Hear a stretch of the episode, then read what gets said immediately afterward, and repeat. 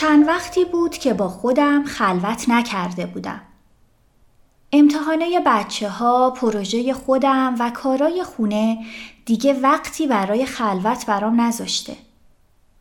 همین دیروز امتحاناشون تموم شد. براتون از بالکنم بگم که نصف گلاش خشکیده. فکر کنم این گلای بیچاره هم از آلودگی هوا در امان نموندن. البته منم تو این مدت خیلی بهشون رسیدگی نکردم. بهتر الان که همه خوابیدن یه سر برم تو بالکن.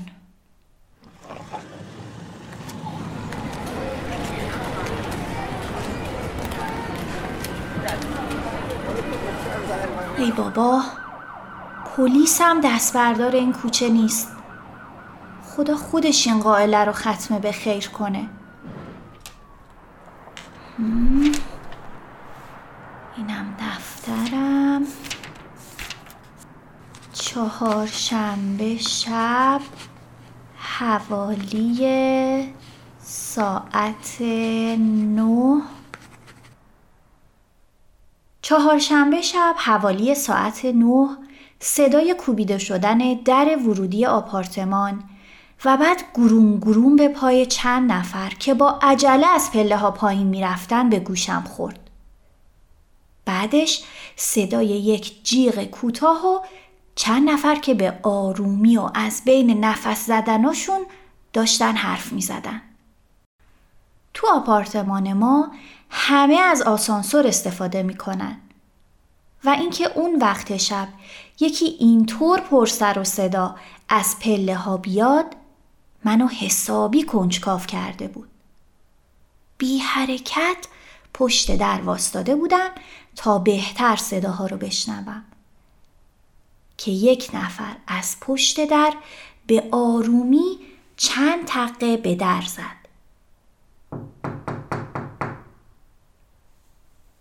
برای اینکه لو نرم که فالگوش واستاده بودم بعد چند لحظه در رو باز کردم. خانم مرتزوی بود. همسایه طبقه پایین. رنگش مثل گچ سفید شده بود و پیشونیش عرق کرده بود. ببخشید بعد موقع مزاحم شدم. شما باند استریل دارید؟ سلام. خواهش می‌کنم. خدا بد نده اتفاقی افتاده؟ اتفاق؟ نه چه اتفاقی؟ آقای مرتزوی گوشت قورت می‌کردن دستشون آسیب دیده. آه چقدر بد. الان براتون میارم.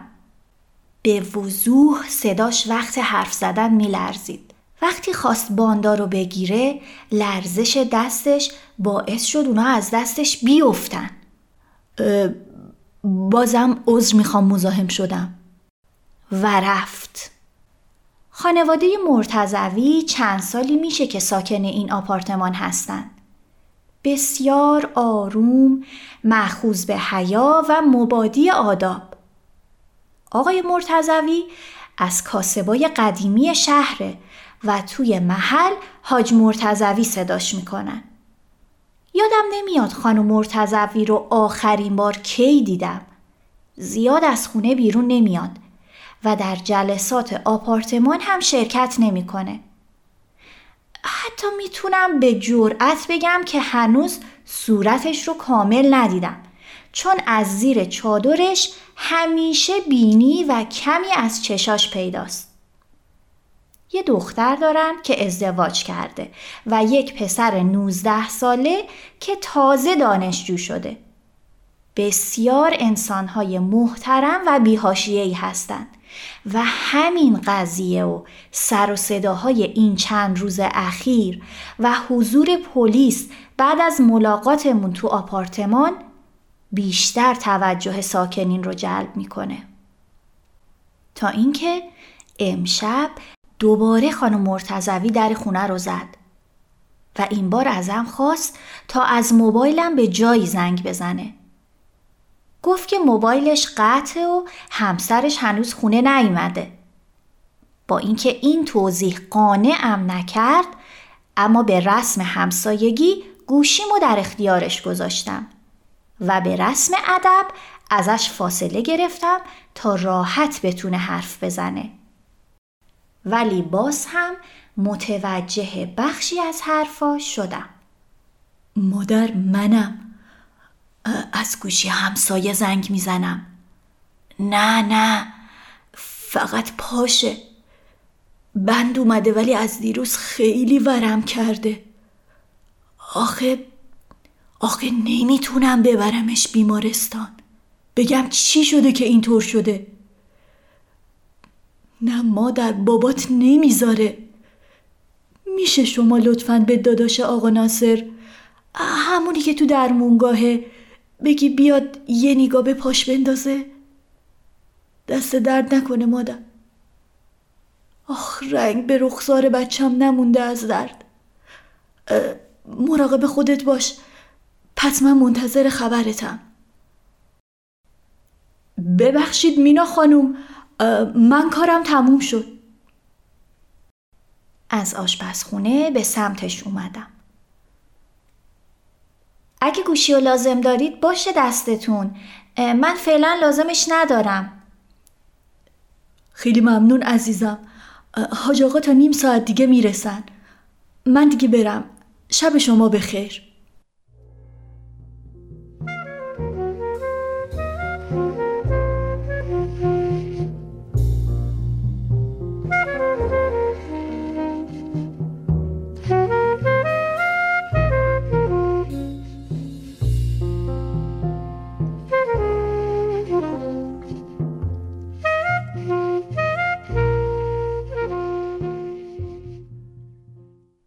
می‌تونم حدس بزنم که چه اتفاقی تو خونه خانواده مرتزوی افتاده و چقدر سخته که مادر باشی و تو شرایط فعلی بخوای شیرازه زندگی رو دو دستی بچسبی که از دست در نره. آه خدای من چه دردی می‌کشه مادری که جگر گوشش جلوی چشمش درد بکشه و بترسه اونو پیش دکتر یا بیمارستان ببره. میگن هیچ چیز به اندازه رنج مشترک انسانها رو به هم نزدیک نمی‌کنه. و من الان چقدر خوب می‌تونم رنج زنی رو درک کنم که با تمام وجود نگران سلامتی و امنیت بچشه با اینکه شاید خود اون زن رو نشناسم راستی چی شد که نسل جدید و جوون اینقدر متفاوت از اون چه ما رشد کردیم بار اومد؟ با دیدن نوجوانهای اطرافم که با کلیشه های من در نظرم آدم های بیخیالی جلوه می کردن این سوال از خودم می‌پرسم که چطور ادالت خواهی و احقاق حق از اونها آدمایی در این حد ریسک پذیر و جسور می‌سازه. که از خونواده ای چونین محتاط و آروم فرزندی چنین جسور که خودش رو به دل جریانات اجتماعی میندازه پدید میاد. گاهی تأثیرات یک پدیده اونطور که ما پیش بینی می‌کنیم نیست. مثلا همین بازی های کامپیوتری و آنلاین که نیمی از دعواهای مادرها و نوجواناشون رو شامل میشه نقشی فراتر از یک بلای جون در شکلگیری شخصیت بچه ها داره. بخش مهمی از جسارت، ریسک پذیری و کنجکاوی که دهه هشتادیا دارن از همین بازی های کامپیوتری میاد. چون دائم در تلاشن که از یک مرحله به مرحله دیگه برن شرایط جدید هر فضا رو بررسی کنن تا بفهمن چه تصمیمی باید بگیرن. نقاط خطر رو چطور شناسایی کنن و از چه ابزار و یا راهکاری برای مواجهه با اون استفاده کنن. این نسل از ایران دو زندگی همزمان رو تجربه می‌کنه. اولی زندگی موازی که با حضورشون در فضای وب شکل می‌گیره. دنیایی که با هیجان ازش حرف می‌زنن و براشون پر از رنگ و جزئیاته.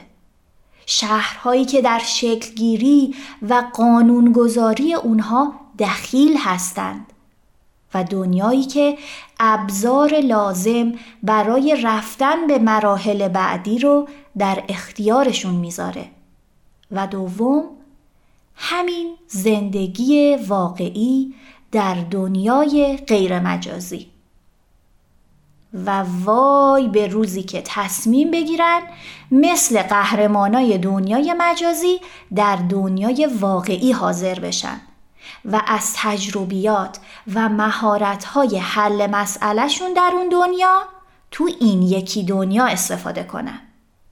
حقیقتا این تضاد برای مادرای این نسل غیر قابل هضمه. از یه طرف دلشون می‌خواد بچه هاشون آزاداندیش و مستقل باشن و از طرفی به خاطر حفظ امنیت اونها در شرایط فعلی اونها رو از همین ارزش ها منع می‌کنن و با قربون صدقه، نصیحت و در مرحله بعد تهدید سعی می‌کنن که اونها رو تو آغوش گرم و امن خودشون نگه دارن.